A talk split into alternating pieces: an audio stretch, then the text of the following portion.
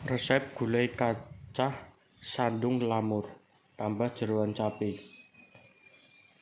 Gulai kanca merupakan masakan khas Indonesia yang terbuat dari tetelan sapi yaitu sandung lamur dan dimasak dengan aneka rempah.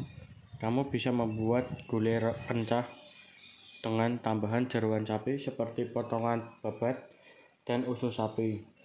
Cara membuat gulai kanca cukup mudah, cukup rebus daging sandung lamur bersama babat dan usus sapi, lalu tambahkan dengan bumbu yang sudah dihaluskan.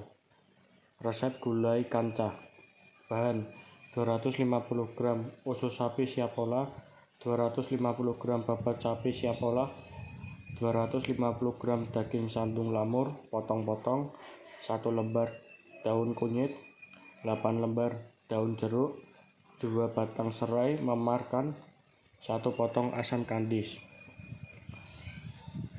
Haluskan 12 butir bawang merah 4 siung bawang putih